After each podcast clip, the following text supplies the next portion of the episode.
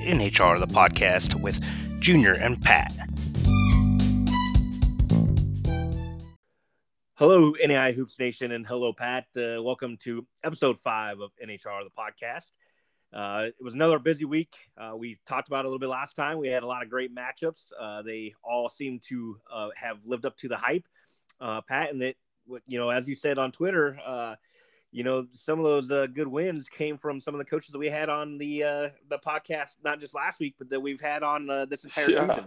Well, listen, I'll tell you what, if you are an NAIA program and you've got a big game coming up in the next coming weeks, I'd be doing to get on NHR, the podcast. I mean, this is the place to go if you want to guarantee. I don't want to say guarantee, but if you want to put yourself in a good position to pick up a big win, you need to be on this podcast. You're right. And unfortunately, I hope we're picking the right one. I hope we're not jinxing anybody, but two, we do have several coaches that contact us every week trying to get on. So we do have a couple coaches that are weeks. Well, let's be clear. We're only responsible for the wins. We're not responsible for losses. You can't put that is on. Absolutely right. That is 100% factual. But no, I can't emphasize enough. Happy for Coach Von Vogt in the William Jessup program. Great guy. I mean, all the coaches we've had on have been great listens, and I appreciate not that just them coming on, giving us some time, but just shows just the great coaches that we have at the NAIA level as well. And they got two big wins this weekend, beating Indiana Wesleyan. And then on Sunday night, they knocked off Concordia out of Nebraska, another top 25 team. So they're going to head back to California on a high note. Then last week's episode, Florida College in southeastern Florida came on, and they got some good wins this week as well. I know that both of them fell at the hands of Olivet Nazarene. Came down to Florida and had a tremendous weekend themselves. They should surely have done some good work here lately to maybe crack the top 25. We're kind of in a unique situation with top 25 rankings too, because we're a month out now. It was coming about every 2 weeks, and then now with not a lot of action over the next. Until we turn the calendar over into January, the new rankings will come out actually in the middle of January. So a month between rankings. So a lot of people will be trying to get their resumes going, but plenty of people made some very strong cases this weekend. Right. Yeah. And I think all of that definitely, like you said, it deserves to be in the top 25. But Alex Gross obviously is a great player, but they're starting to get production from multiple guys at this point. And they are kind of the top of the class in the CCAC, and, you know, we'll see what happens. Obviously, in the Crossroads League, I think they'll start kind of cannibalizing themselves. But William Jessup, like you said, is just off and running. They're on the tear. Them and all of that couldn't have had better weekends. Yeah, and I do want to preface this by saying I'm not trying to hate, obviously, on the Crossroads League. They have a ton of great tradition and always a great league, but. Man, I can't remember them, and this is a credit to them, not a hateful comment on them, but I can't remember them losing so many games of non-conference action. Like you just said, you know, usually they get in the league play, they beat everybody out of the league, and then they get in league play and they beat each other up. But you know, it's been a unique year for just watching them, and they always play a tough schedule, so part of that's that built in there too. But they're definitely losing a lot of games this year, so it'd be interesting to see kind of how that affects them going into conference play, and as they. As we turn to the page on the end of January again, you know, if they regroup and then who, you know, out of those that core four there, and even teams like Huntington and Bethel, you know, and teams like that are trying to come up and crack that top four of the Crossroads League, just to see how it's going to pan out, because, you know, we saw Indiana Wesleyan, you know, they had back-to-back huge wins, double-figure wins at Marion and then at St. Francis. That St. Francis win actually kind of sent St. Francis into a downward spiral a little bit. But you know, just, you know, you saw them go and win two road games that are going to be huge when it comes down to winning their conference championship down the road. But then they go out of the conference and they've lost to Rochester, and then they lost to a very, very good William Jessup team. Like one of those things where we're not seeing that, we're not used to seeing the Crossroads League lose as much as they have, but you know, right. Definitely a team, you know, again, and not trying to discredit them by any stretch of imagination. So don't take my words and get them twisted, but just surprised. And, you know, they're always such a great league. Just surprised. It doesn't. Like they had a bunch of talent leave last year, right? You know what I mean? Mangus is gone, Cruz is gone, Walter from Marion is gone. So I think that there's definitely probably they're due for a changing of the guard in the Crossroads, I think, which probably we'll see over the course of the next few years. But yeah, it has been interesting. You know, you see Bethel, they're kind of a traditional power. They're down a little bit this year, so we'll see. I mean, some guys are going to have to step up, and we'll get into this in a little bit. It'll be interesting to see what some of those teams like if they look in a different, you know, starting next semester. Yeah, and kind of what you said, we kind of talked about this about Olivet Nazarene earlier, a couple podcasts ago or a couple episodes ago. But, you know, some of these teams, like you said, when you lose very core pieces, and for them, they were very elite pieces for each of those teams. You're talking about, you know, first team All-Americans, you're talking about Mangus, who, you know, was two-time player of the year, you know, and things like that. So, you know, you're losing elite pieces. And Olivet Nazarene, you lost a lot of pieces last year around Alex Gross. And we talked about it, too, you know, sometimes it just takes a little bit while to get those pieces back going and working, you know, and figuring out how they exist together. And you're seeing Olivet Nazarene now take off and get back to kind of what we're expecting of ONU. And, you know, you expect a lot of teams around, not just the teams we mentioned from the Crossroads League, but teams all around the country that are starting to get to that point of the year where they've played enough together where they're starting to figure each other out a little bit. And you're still, like you said, you're starting to see young guys really starting to figure out, right? So now if you've got a freshman that's played kind of starters minutes, they're a full-grown college basketball player at this point, right? So the young guys are no longer being dragged along. The young guys are part of the core. They're part of the team, and they're ready to contribute. Yeah, and that's something you're seeing all around the country. A freshman, and you say freshman kind of loosely right now because of what we've talked about, you know, right, yeah. Now, but because there are some second-year freshmen as well. But those true freshmen we're talking about that, you know, that and we're actually getting ready to talk to a program that actually has a true freshman that's been performing pretty well. But, you know, it's those true freshmen that, like you said, maybe a little bit inconsistent early on as they adapt to the speed of the game. And I don't care what tempo you play at the college level. If you play, you know, in the 90s or the 70s, the speed of the game at the college level is still so much different than high school that there is an adjustment period. And you know, you're starting to get to that period of year, maybe a little bit more into January where they're not, where those true freshmen aren't true freshmen anymore. And they're, you know, especially in the league play. And and we talked about this before too, but it's, you know, as you're getting into league play, teams starting to get scout reports on these freshmen too. And that's another adjustment period that they'll have to have coming in January and February. And then as we get into tournament play, you know, then you start seeing a lot of those kids that just kind of settle in and start becoming players. And that's always a fun thing for us to watch as well. Right. Yeah. Yeah. Who's going to be the next Mangus? You know, obviously big shoes to fill, but who's going to be that next four-year player that just kind of wreaks havoc on all the NAIA? So you said it, the guys starting to find their rhythm, starting to find their flow, and really adjusting to the college game.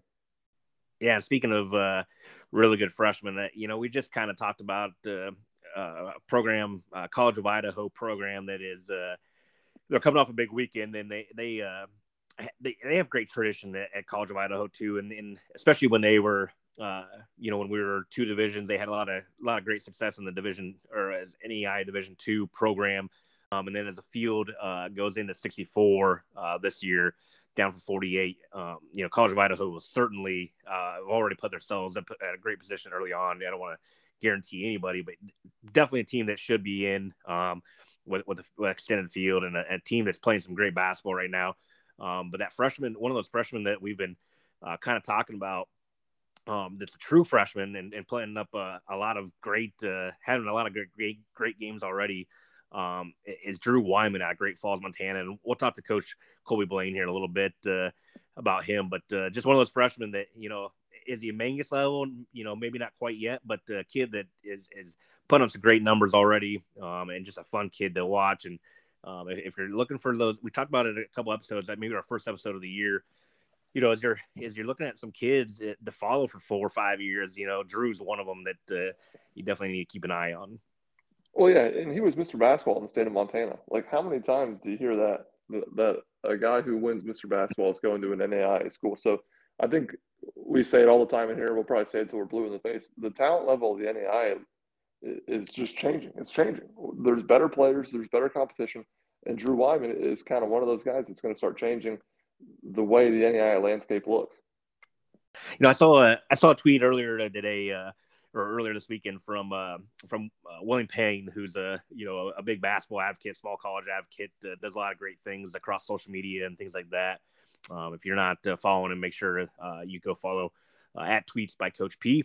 But anyway, he was talking about, you know, that one of the hardest things to do is recruit kids like that, because it's hard. It's a hard job for an NEI to go recruit a kid like that, because a lot of these teams, you may spend a lot of time recruiting that kid just for him to go and lose him to a Division I program. But good to see College of Idaho go ahead and snag one of those kids, because it is good for the NEI to have talent that come in as freshmen and again, like we said, get to watch for 4 or 5 years as they grow and mature and become.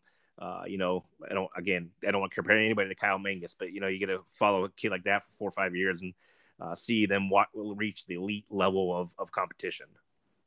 Right. Yeah. And just a guy that it's always awesome to see young guys who play starters minutes for 4 years, just starting to figure it out. You know what I mean? And really kind of control the game and play within themselves, whether it's getting to their spot or, you know, just finding their rhythm within the offense. It's always fun to see a guy who is just always under control and knows how to play and just knows exactly where to be on the court. And you see them as seniors, and it's like, man, this guy just makes it look so easy.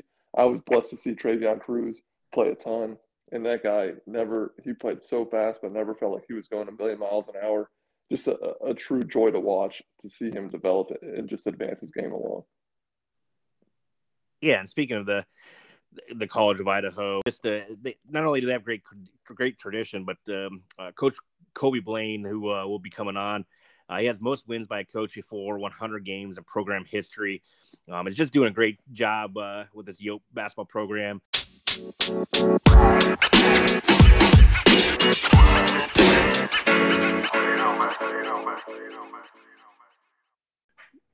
Joining us today, Coach Colby Blaine from College of Idaho. The Yotes are 10-3 on the year, and Coach, I know those three losses. You know, you can say whatever you want to say about the three losses this year, but they're to some of the best teams in the country. I mean, you guys lost to obviously #2 Carroll in a neutral court battle, an 8-point loss there.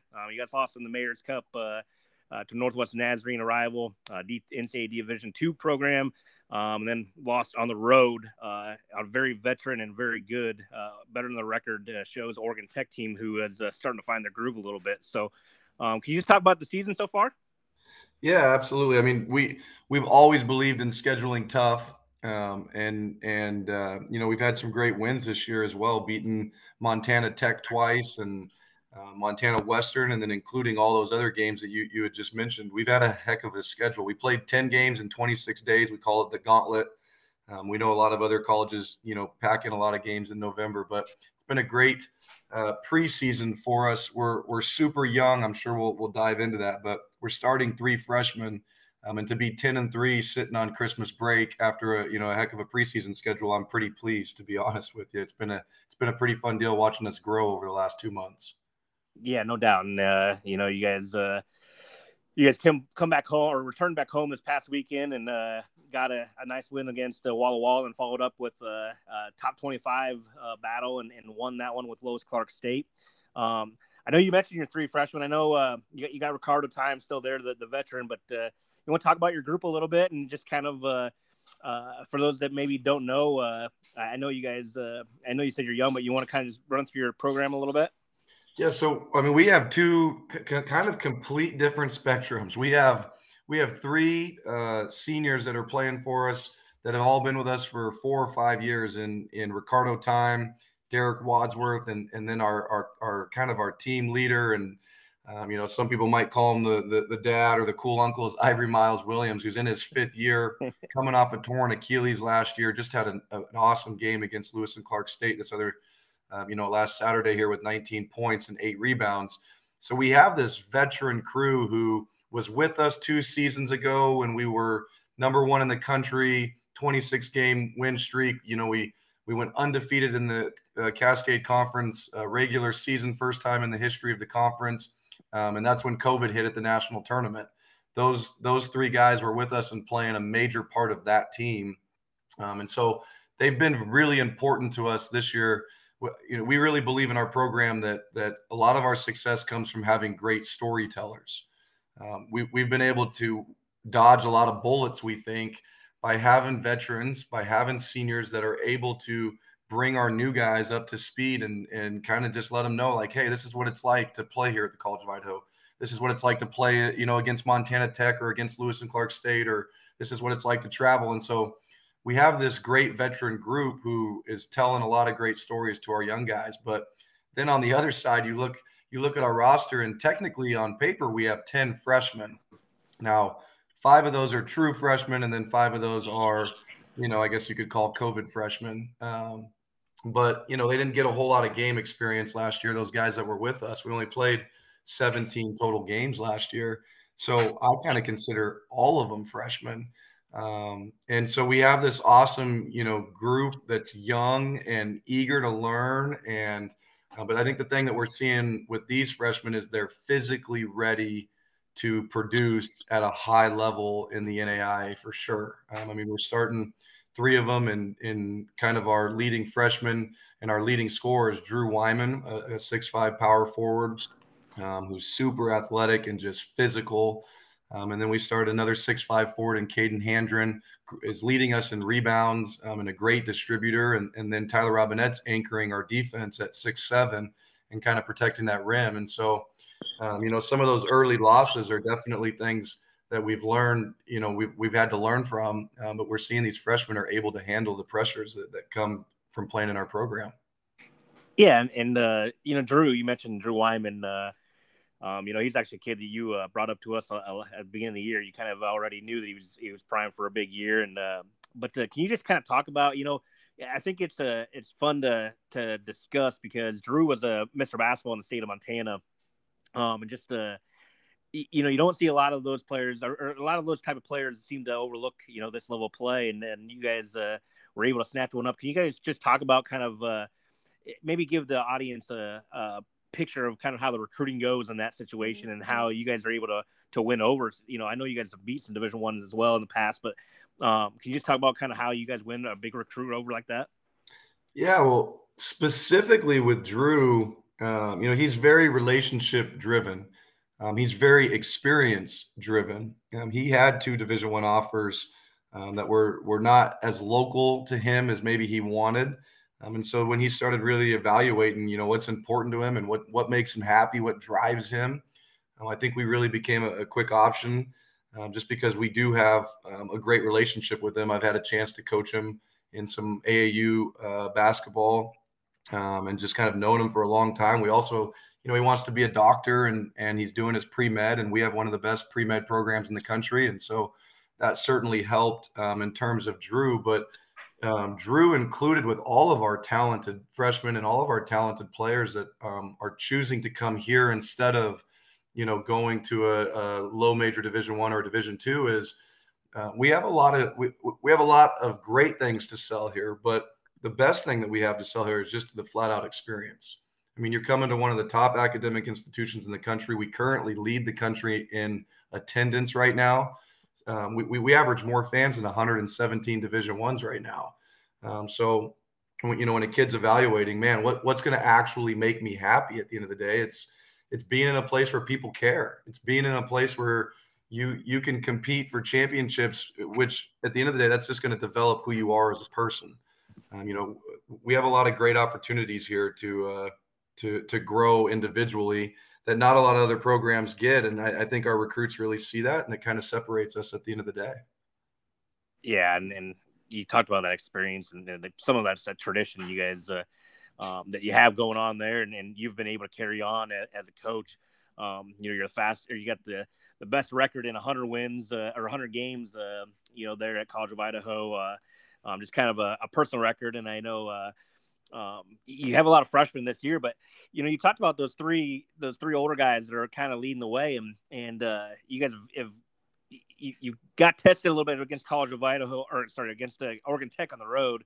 But can you just talk about the cascade and some of these monster trips that you guys have to take and playing the back-to-backs and just having those three older guys there to teach those freshmen, but also, not just about the game and how you guys play, but to get them ready for one of the best leagues in the country and the travel that you guys do have to take, because it is a unique situation out there in the Cascade where you guys play Friday, Saturday, most games or most weekends for conference games. And then it's not easy on a freshman. Yeah, I think we're one of the biggest secrets, in college basketball out here.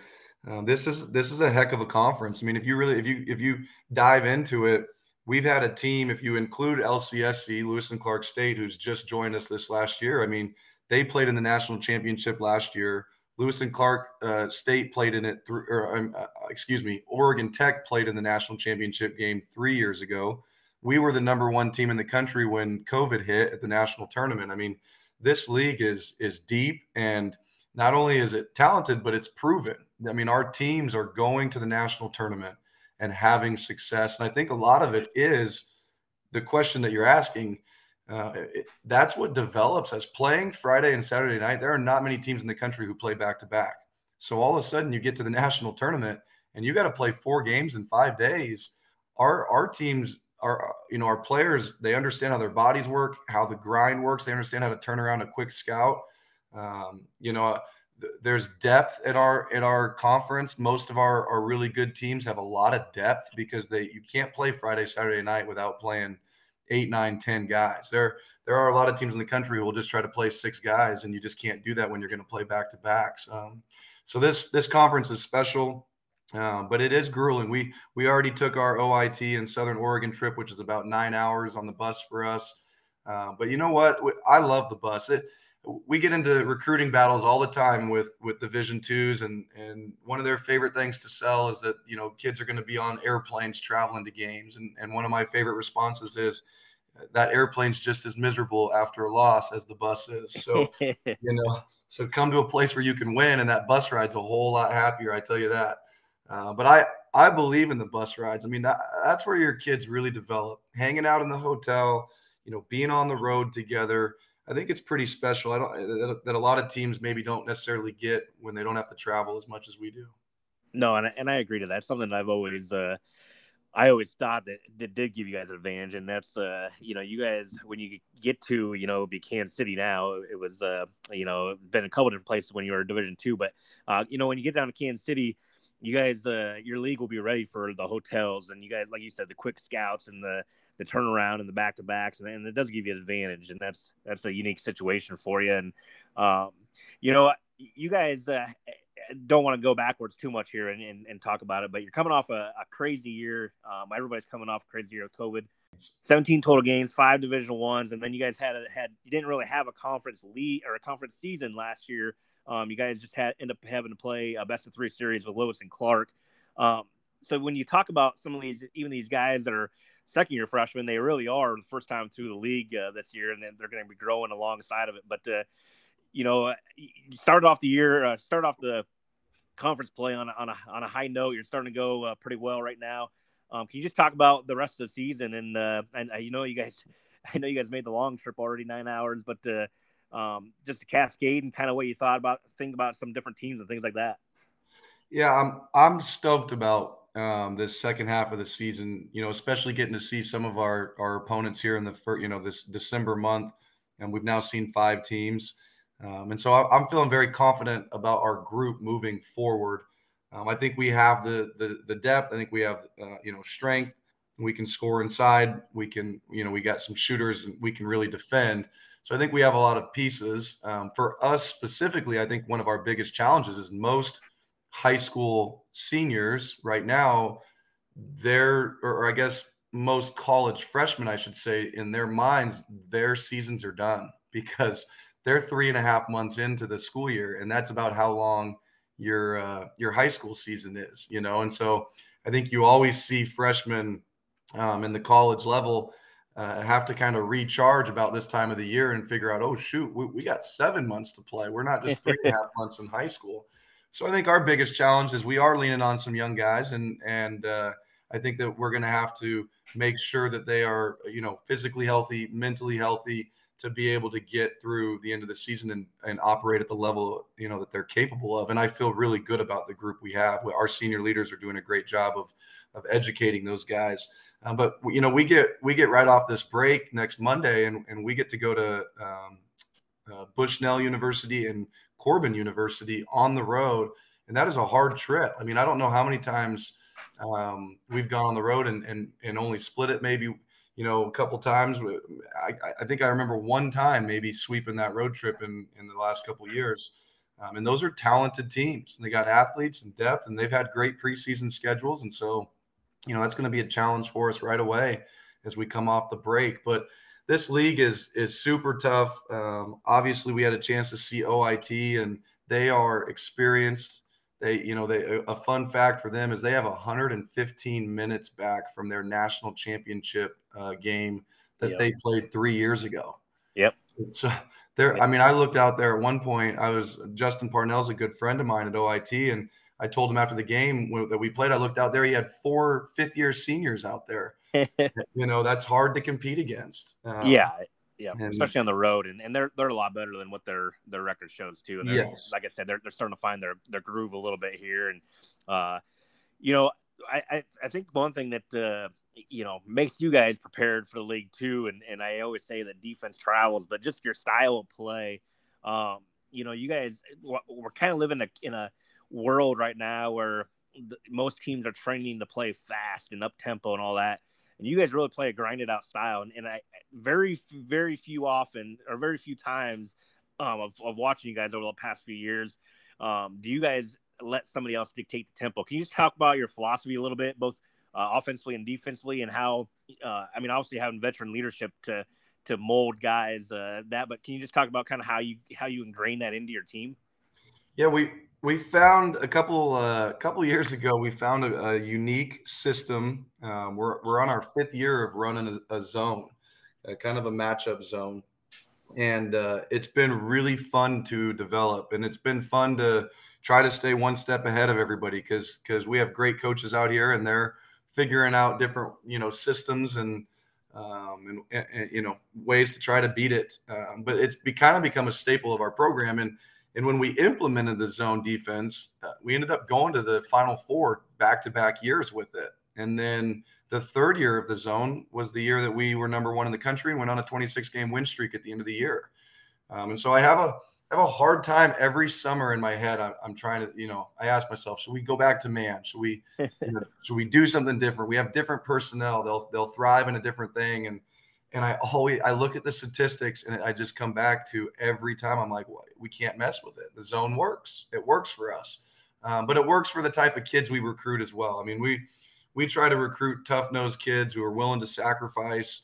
And because we do play a style, because our zone is difficult, it does draw out the shot clock, which limits our offensive opportunities as well. And so you got to have kids that are willing to sacrifice. Yeah.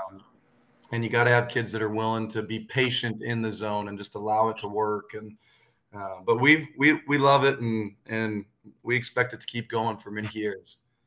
Yeah, and I don't I imagine part of your thought process going into this year with the three-point line moving back maybe mess with you a little bit on what to do. But I think it actually, just from watching you guys, you know, I think it's actually better now. The three-point line is moving back. I think it makes their defense even that much, which a lot of people aren't going to want to hear that, but makes their defense even better because, you know, now people have to take even deeper shots and to try to get you. And you could say maybe it spreads you out a little bit more, but it hasn't spread you out much this year from what I've seen.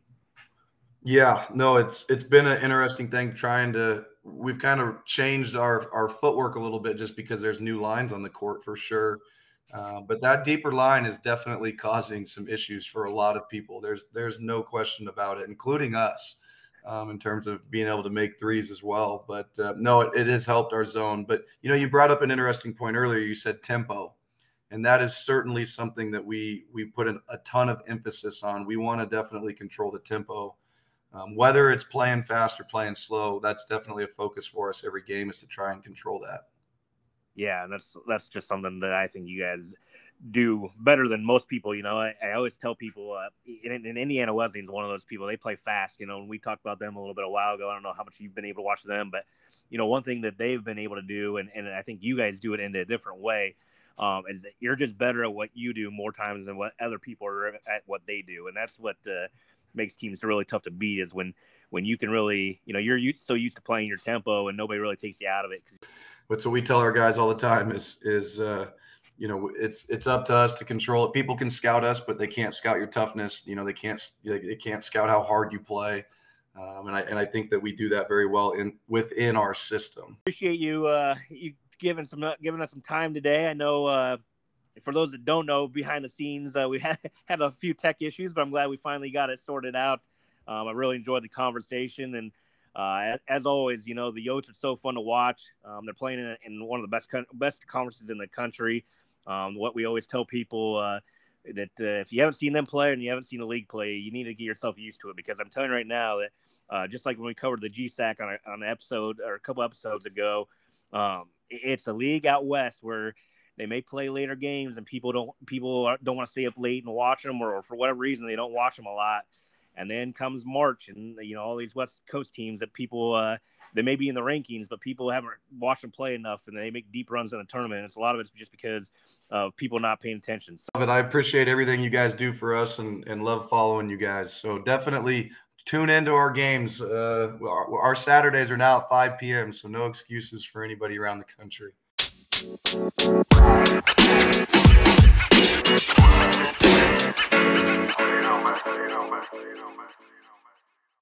Another great episode, or another great talk with an NAIA coach, as Coach Blaine was able to give us share some time with us and talk about his team and the Yotes coming off obviously a good weekend. But another league out west. You know, as we head into January, we'll start talking a little bit more on the podcast as the ratings come out. But we have ARC ratings, the ARC patent, and you know, as we move out west, you know, the GSAC, and we talked about how great a weekend they had, but they share an ARC with the Cascade, and so, you know, the Yotes and teams like Lewis and Clark State and all those guys being in the same ARC. It'll be interesting to see how that shapes out as we start getting ready for seeding, you know, positioning for the national tournament. But the Yotes definitely putting themselves in a great position moving forward, not just to win the Cascade, but also to be ranked as one of the better ARC teams, and probably a team that will make a deep run, or that's positioned to make a deep run. Defense seems to win come tournament time, and they're a team that plays some great defense. You know, as we turn in and start going into holiday weekend here, we do have some conference games. The River States and the Chicagoland are still going to have some matchups, and then, you know, later on tonight we're going to see a good matchup between Rochester and Concordia. This is one we were talking about earlier, you know, where teams, why we still have a month to build your resume up until the next rankings go out. This is a Rochester team that just had a good week too. You know, they knocked off IWU 2 weeks ago, and then this weekend they knocked off number 20 Central Methodist. So going down to Daytona Beach, and if they can come away with a win over Concordia tonight, you know, that's a team that you may see in the top 25 come middle of January. And then you look at another one in the CCAC with St. X taking on Trinity Christian. It's crazy to think. It's almost time to start talking about conference tournament seeding. And these are two teams who are really going to be fighting for positioning come February. So interesting to see how that one plays out. And then, of course, some other ones. St. Francis plays Cal St. Joe. And St. Francis is a team that I know has been under the weather, but has some really experienced guys that I think really have a chance. If somebody's going to compete size-wise with Olivet, they might be the team in the CCAC to compete with Olivet size-wise.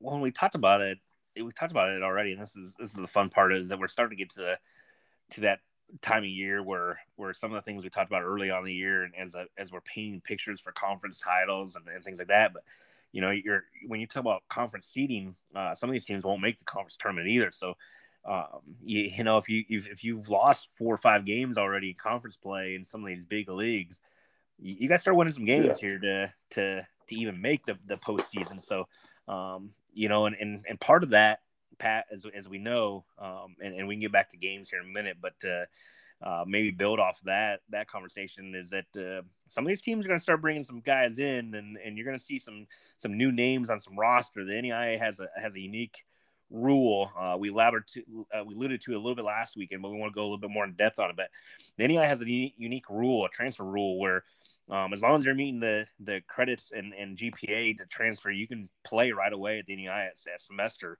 and transfer in. So we're going to start seeing some guys here as January comes in that weren't on rosters the first semester. And whether you're a national title contender getting stronger or some of these other conference teams that are going to make a big push, you may see some teams that struggled first semester. All of a sudden, you're going to see them second semester, and they're going to look like a new team because they are. Yeah, and we talked about how teams now have the scouting report on freshmen. Oh, by the way, here's a brand new roster or this transfer that's coming that's going to be able to shoot the lights out, or a 6'8" post player that's now on the roster. It's like teams have to be ready to adjust, but there's obviously going to be some sort of growing period. I mean, there are some, we've seen it, impact transfers that come at semester. So how those teams mesh, how those teams come together, how those pieces all fit together really, you know, is to be determined. But like you said, these teams are pushing for conference tournament seedings, and they have an opportunity to now to revamp their roster. And unfortunately, the way this works, sometimes there's additions and sometimes there happen to be subtractions. So what teams look like now certainly doesn't mean that's what they're going to look like come January 1st or whatever it might be. Yeah, and even, you know, they may have some new names or not have the same names on their roster January 1st, but then, like you said, you know, as that adjustment period comes around, they may get to February, and all of a sudden, you know, if they are in a conference tournament, but they have a, you know, let's say a 12-10 type of record, you know, but they've rifled off 7 in a row. You know, those are the teams that you got to watch out for coming to the conference tournament, because, you know, those are the teams that are just starting to figure out, whether it be those freshmen, you know, that are growing up, or a new name on a roster that is an impact name. It's just a fun. I know people may not like it or may not understand it, but hopefully we painted a picture for it a little bit. But it does make the NEI a little bit different come second semester, because there's some teams that, you know, to get those impact transfers that, you know, is just the right piece at the right time and make a big second half run. And maybe a team that may not even be in the top 25 right now, that all of a sudden you see in the national tournament that, and you're like, where do they come from? Well, it's because they maybe added that piece or two. There was a perfect fit at the break. Yeah. And before we can get to those new rosters, we kind of have to finish this semester strong. Right. And so, I kind of said earlier, one game that I'm really looking forward to is this St. X versus Trinity Christian team. I saw St. X hold Holy Cross to 51 points the other night. They're a team that can guard defensively. Trinity Christian obviously has some offensive firepower. So it'll be interesting to see. And this is the fun time of year, right, where we won't see a whole lot of non-conference games starting the first of the year. So it's going to be league play night in and night out, and teams have to be ready night in and night out for everybody's best shot. Yeah, and I'm going to cheat a little bit because we're not going to – because of the holiday weekend, we won't have an episode next week. So I'm actually going to jump ahead to Wednesday, December 29th for my game to kind of watch out for. And that's a team that we talked about a little bit earlier, that coming off a great weekend, in that Olivet Nazarene. And they're going to travel to St. Francis, Indiana, and go over to Fort Wayne for a game. And you know, St. Francis limped into the break a little bit, and they're going to come out of the break, and they got to play this Olivet Nazarene team and Alex Gross. For people that haven't watched St. Francis, you know, they're not a big team at all.